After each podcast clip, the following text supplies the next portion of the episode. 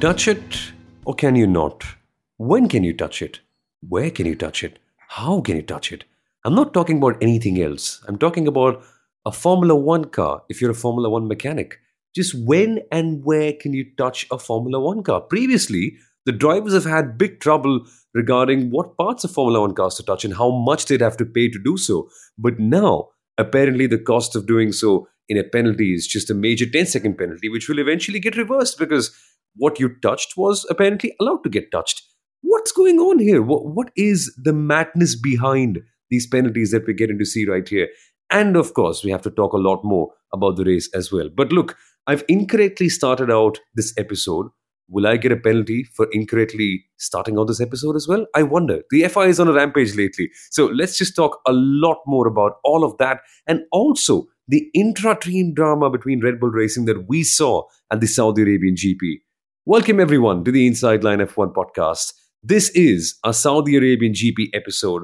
And if you are confused about just what I said at the start, trust me, everyone in the paddock is also confused about what the FI is doing regarding those penalties. So you're in decent company. But my name is Soumil Arora. I'm the host of the Indian Racing League broadcasts on Star Sports. And joining me is, I hope, a just as confused Kunal Shah as well who's an FIA accredited Formula One journalist for the Viaplay network in Norway.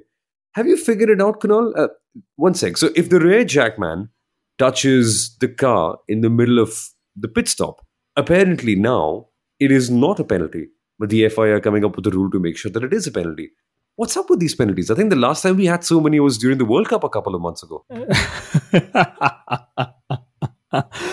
um, I'm going to add to it before answering your question, right? Because the most interesting part in all of this, apart from just how complicated the wording of the regulations is, right? So the most interesting part is that Aston Martin already had seven such instances of penalties in the past where the the jackman was allowed to touch the car but nobody else right? So can you imagine the level of preparation that teams actually have that they have this sort of data at their fingertips that it's mind you i mean not always do you get these time penalties to serve and not always do you get time penalties served where a jackman is touching the car right?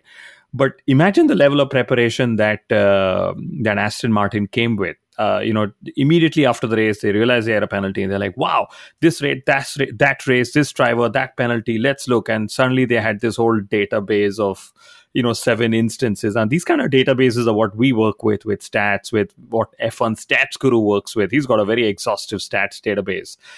That's the level. I mean, Aston Martin's preparation of the car and the pit stops was one thing, but this level of preparation to fight and get their P3 reinstated was the other.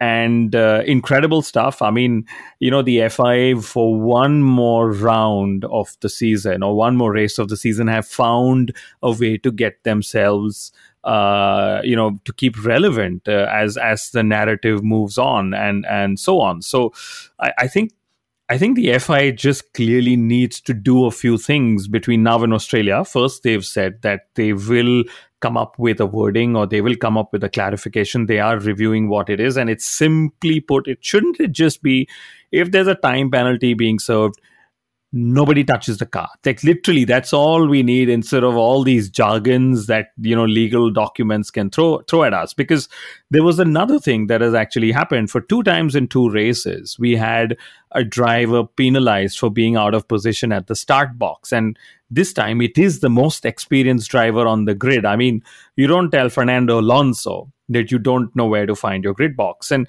the drivers have all turned around and said that they sit so low in the cars, and the cars are just designed in a way that most of the time it's guesswork and it's just about luck whether you find your actual start grid or not, right? So, could that be one of the other changes that could come up?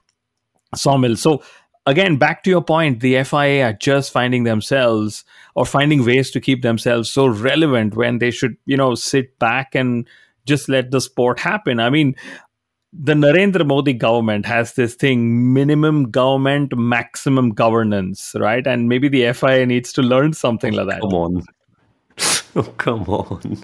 Let's not go down that route. But I, see in the last couple of years, all of us Formula One fans were complaining that we need a little bit more drama, something to spice up the championship, right? Because for years it had become stagnated. We had one driver dominating, we had so many race wins going to just one team. And suddenly, Kunal, I love the fact that the FIA has taken up the mantle.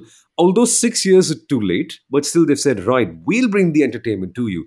And it's interesting how you need to literally be a lawyer. So I'm wondering, do the teams have documented every single potential penalty instance so that they then keep a vault? And so whenever they are involved in something like hey did your rear jackman touch the car? Yes yes seven different instances.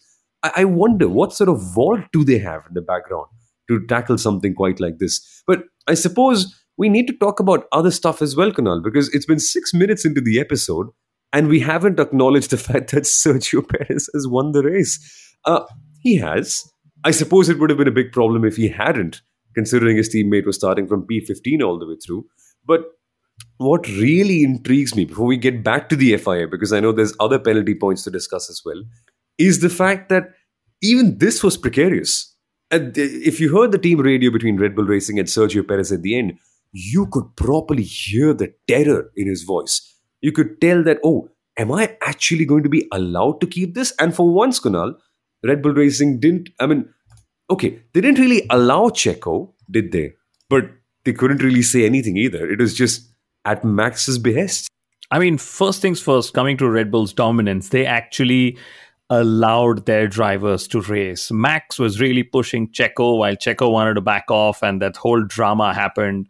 Uh, but I think it was sensible in the end for Max to just turn around and say, "Let me take P2 in the bag. This is my team." Very cheekily, he got the you know lap for the for the he got the point for the fastest lap of the race at the end, thereby sort of keeping his world championship lead uh, by one point in front of uh, Checo Perez. And at the end of the day, I'm wondering, you know, if that Bono, my tires are gone was Lewis Hamilton's message, right? And suddenly he'd say that, and the next lap he'll have the fastest lap.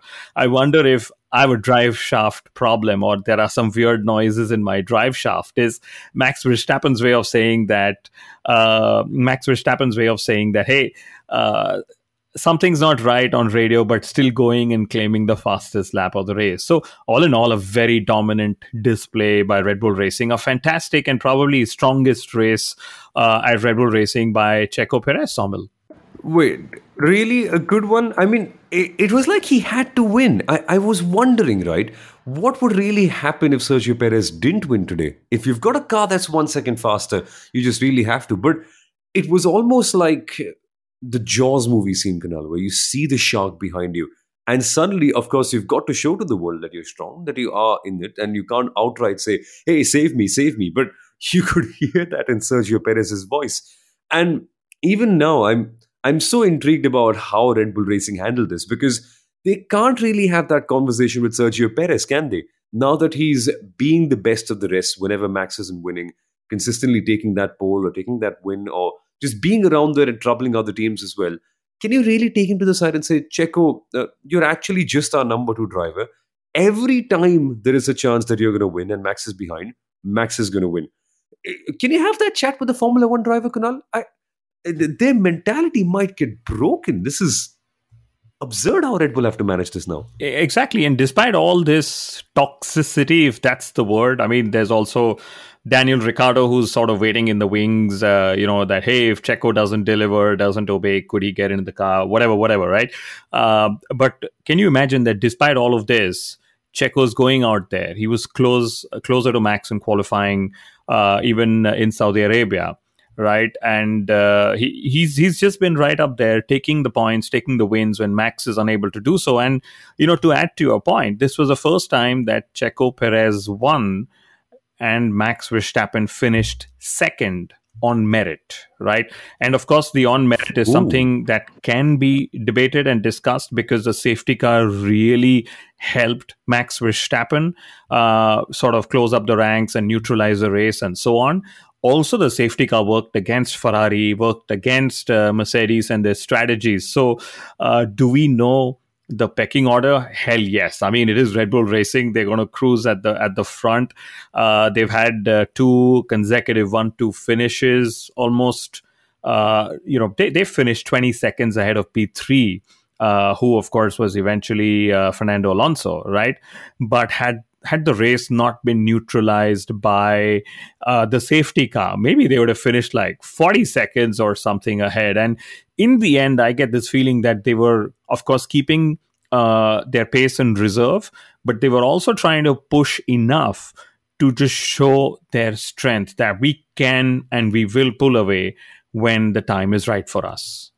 And they did. But at one stage, I was really intrigued because in our pre race preview that we did at the other social uh, yesterday as well. And folks, if any of you attended that yesterday, genuinely thank you for taking out the time to join us so late on a Sunday. It was amazing, amazing to see all of you and to just chat about Formula One and also take part in that quiz with you. But when we were there, Kunal, we were also discussing about Max's intent and how he would attack. And he clearly showed it. He didn't really push very hard in the first part of the first lap but after that, he really used the pace of his car to stretch out. And that's the sign of a great racing driver. And also, that selfishness at the end. You know that Verstappen is going to get go, get going for that fastest lap. There's no way you can stop him for that. So just watching that psychological battle play out was also very interesting. But now I'm just intrigued about what Red Bull Racing do with them, with Sergio Perez especially. What sort of chat do they have? Because in theory, Brazil has been avenged, but has it? We shall wait and see more on that. But on those battles with Aston Martin, Mercedes, and Ferrari, Kunal, did he really say we have a pecking order? Because over there it just looks like jelly. Everyone's everywhere. And now I'm, I'm so intrigued, right? Fernando Alonso was able to somewhat maintain P2, but everywhere behind with Ferrari and Mercedes, there's just confusion. Who's where? Where is Charles Leclerc? What is Carlos Sainz? It's just, just what is that whole muddle all about in terms of performance? It's amazing. So, in the first two races of the season, we've had only three drivers stand on the podium. Uh, Fernando Alonso's only managed third. So, the Red Bull drivers have sort of taken one and two uh, in both orders, right? Only two teams have scored podiums. Alonso, of course, got his 100th podium. Uh, the last time Soumil, he actually got three podiums in a row. And here now I'm manifesting a podium for Alonso in Australia, was all the way back in 2013 when it was uh, Spa, Monza, and Singapore with Ferrari. That's when he got last time three podiums in a row. I'm talking of Fernando Alonso. But the pecking order uh, let me just sort of dissect that here. Fernando Alonso said after Bahrain, we've tested a car just at one race of the season. We only know how it performs under one condition. Let's see what happens in Jeddah. We saw what happened in Jeddah. So, despite losing the penalty, winning the penalty back, whatever, losing and sort of gaining P3 back, he said the most important thing for us was to test our car in Jeddah. And we did that. And we were quicker than Ferrari and Mercedes. He said we had them under control in uh, the race. And these are his words. I know a few people write in saying you guys have lots of opinions because clearly we are an opinionated podcast, but we try and, you know, sort of have as many neutral conversations as possible, right, Soumil? Uh, talking of, you know, Mercedes and Ferrari, uh, Ferrari, of course, had a lot more degradation, uh, especially on the hards, which is why Sainz and and uh, you know Leclerc weren't able to catch up. Of course, they had their reliability concerns with Leclerc, and I think Mercedes uh, were done in by the safety car because Lewis had to sort of get rid of his hards earlier on and then just keep managing his mediums. Some people asked if Lewis and George should have sort of swapped. The truth is that at the start of the medium stint, Lewis was quicker, but by the time the hards came in, George was quicker again. So, sort of, it nullified uh, as it would stand, Soumil. But to me, the Mercedes Aston Martin Ferrari battle, especially in Jeddah, was decided by who qualified ahead and hence who could uh, sort of keep track position ahead. And in this case, it was Aston Martin. Uh, you know, Carlos Sainz seemed a little all over the place. Uh, you know, throughout the whole weekend, by his own admission, uh, and, uh, you know, I liked how Frederic Vasseur said when he was asked if Leclerc's strategy uh, and, and Sainz's strategy was impeded by the safety car because they had just pitted both the drivers and then came out the safety car, right? So he turned around and said, that's bullshit, you know, in typical Vasseur style. I just love Fred Vasseur. Have you seen that clip of him as well, Kunal, uh, at the start of the season, where I think it's Ted, uh, Ted Kravitz who asks him, Fred, how do you expect to challenge Red Bull Racing when you don't have a number one driver? And Fred Vasseur simply turns around and says, Because I have two good ones. He's just amazing. He is just amazing. But the fact of the matter is that the management coming in doesn't really change performance immediately. And there are concerns. And also on the subject of Leclerc's, I think, uh, Leclerc's uh, control unit that actually failed, that's a standardized part. And Ferrari have taken that first part to just check and do precautionary tests on it to make sure that, okay, when we bring this part back, it is 100% correct. So it's I think the grid penalty is not a major, major problem per se, as we made it to be. But again, we tend to sensationalize things, and that's just the way it is. But on that subject as well, I want to loop things around back to the FIA, right? Because we saw Logan Sargeant get a penalty for putting a wheel on the purple part of the track where he wasn't really meant to. And the funny part is, when it was communicated, the FIA said that the penalty came in, Kunal, for turn 27. And Logan Sargeant clearly was confused. Like, how can you cut turn 27? Were you confused as well? Because that is just the weirdest way to put out a message. Again, it's the FIA, so I know the standards are a little bit low, but rules are rules, but the way to communicate the rules are also a bit absurd. Well, you know, all of this is uh, automated. There are transponders, there are sensors, and so on. So it sort of just automated and threw up that message. I get this feeling the FIA will continue to be challenged in their ways of governing the sport. Uh, I mean, you know, this there two times in two races there was this thing of a a penalty, a time penalty not served correctly. What would it take the FIA to just install a timer at every pit garage where you just hit start, count down to five seconds, and then you work on the car? Because yes, it is the team's responsibility to make sure you count down correctly. Okay, but it's i mean we, we are here to see motor racing and not if a team touched a car four tenths ahead of them when it should and so on. I mean yes it makes for uh, the unpredictability of sport but on one hand we're trying to increase the entertainment on track. Then why are we you know can we simplify these procedures and things in the pit lane? I mean uh, I just think the F. I mean, you know, for for one, I mean, Rolex would be uh, very happy because then they would just get more exposure on track. So they could just you know liberty media will just charge them more money. But yes i think the fi clearly has a lot of things on their on their you know uh, on their plate uh, uh, while we look forward to to australia. I mean could it be the same podium trio for australia? I would probably bet on it right away Soumil.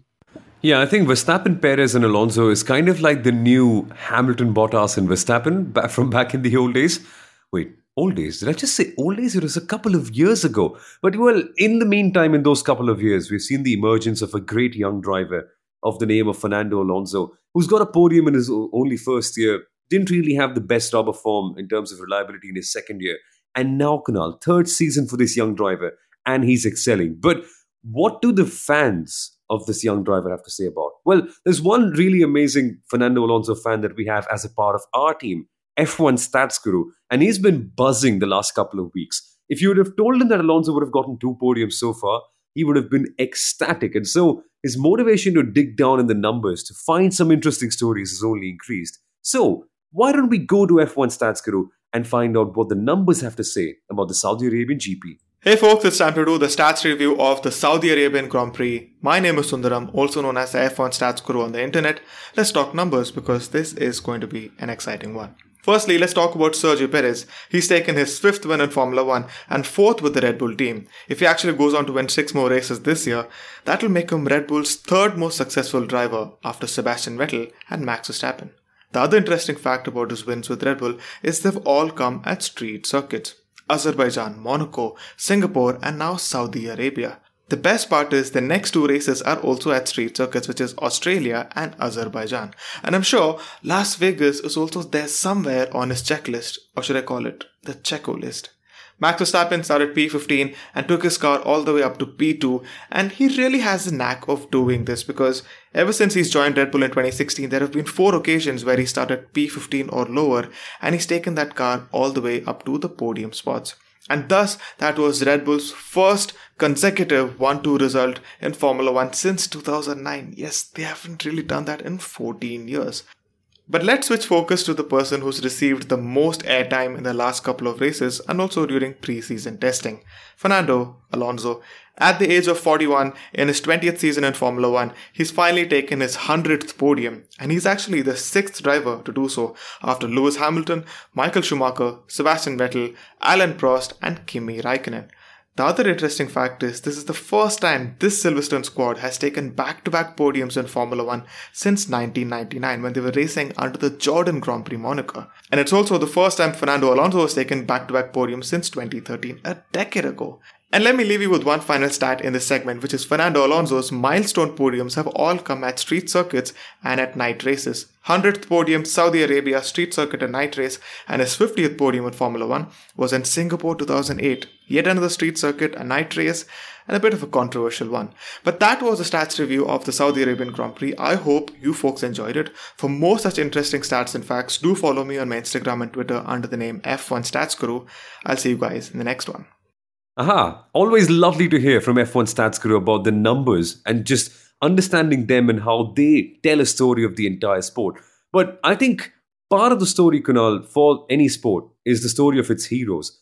And watching Lewis Hamilton is just making it even more intriguing right now because, sure, we've had uh, this perfect storm of circumstances where the car isn't quite working well, where his trainer has left him or he's left his trainer, whatever it might be. I don't think that's the whole point of the discussion at all.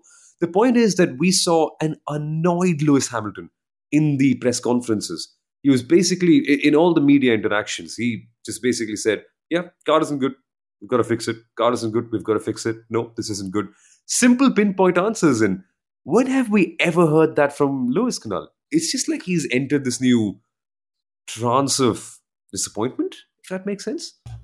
And he's been saying the Red Bull advantage is far more than when I had a dominant car. So clearly, Lewis is downbeat. Uh, it's the concept.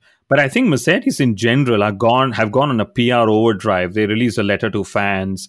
Now there's this whole talk of our new concept has come, uh, and you know we are seeing a lot of gains, and there's no word on when the concept will come. Just speculation and rumors.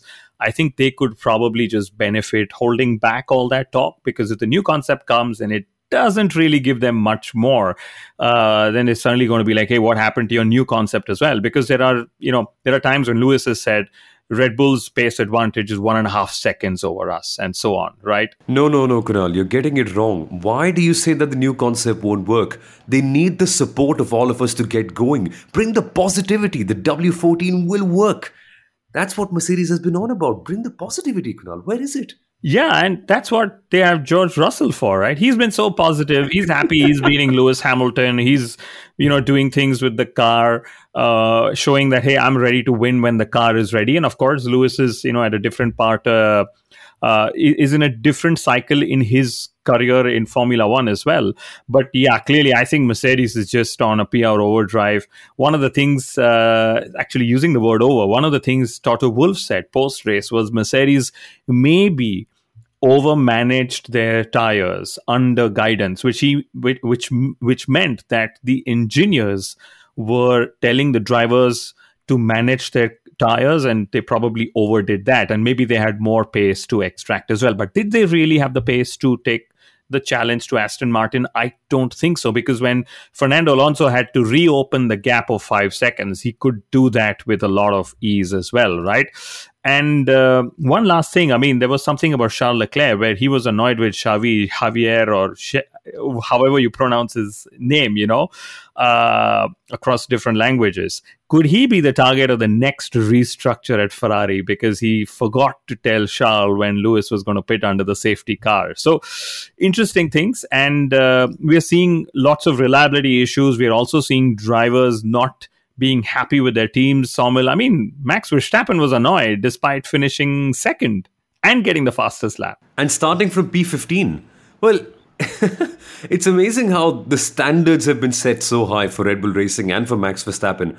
But at one point, we were just really wondering is the big discussion point for Saudi Arabia going to be where Sergio Perez crashes instead of at what point does Max Verstappen win? Because seriously, P15 to P1, it's only ever been done once before, and this time clearly on merit from Max Verstappen. But let's wait and see what happens in Australia. But this guy, Kunal, is just the prototype racing driver. He is. And, you know, while he got P2 and he got the fastest lap and he's retained the lead and he knows he's just up against Checo Perez, you know, when Max was asked, uh, was asked, why are you so upset or disappointed?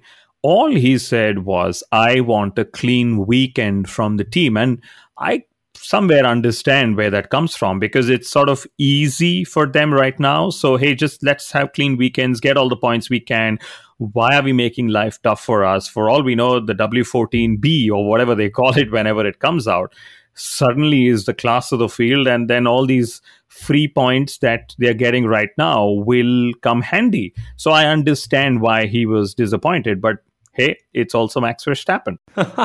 That's true. But let's wait and see what happens in Australia. Do Red Bull Racing actually let them fight again? Will Sergio Perez be in the fight? All that and more is going to come up in a couple of weeks' time. But, folks, thank you for listening to this episode of the Inside Line F1 podcast. And trust me, there will be more before we come to Australia as well. So, if you like what you're hearing, subscribe to the podcast and also share it with your friends and family members who would love to listen more about Formula One as well from us. So, thanks for listening, and we shall be back.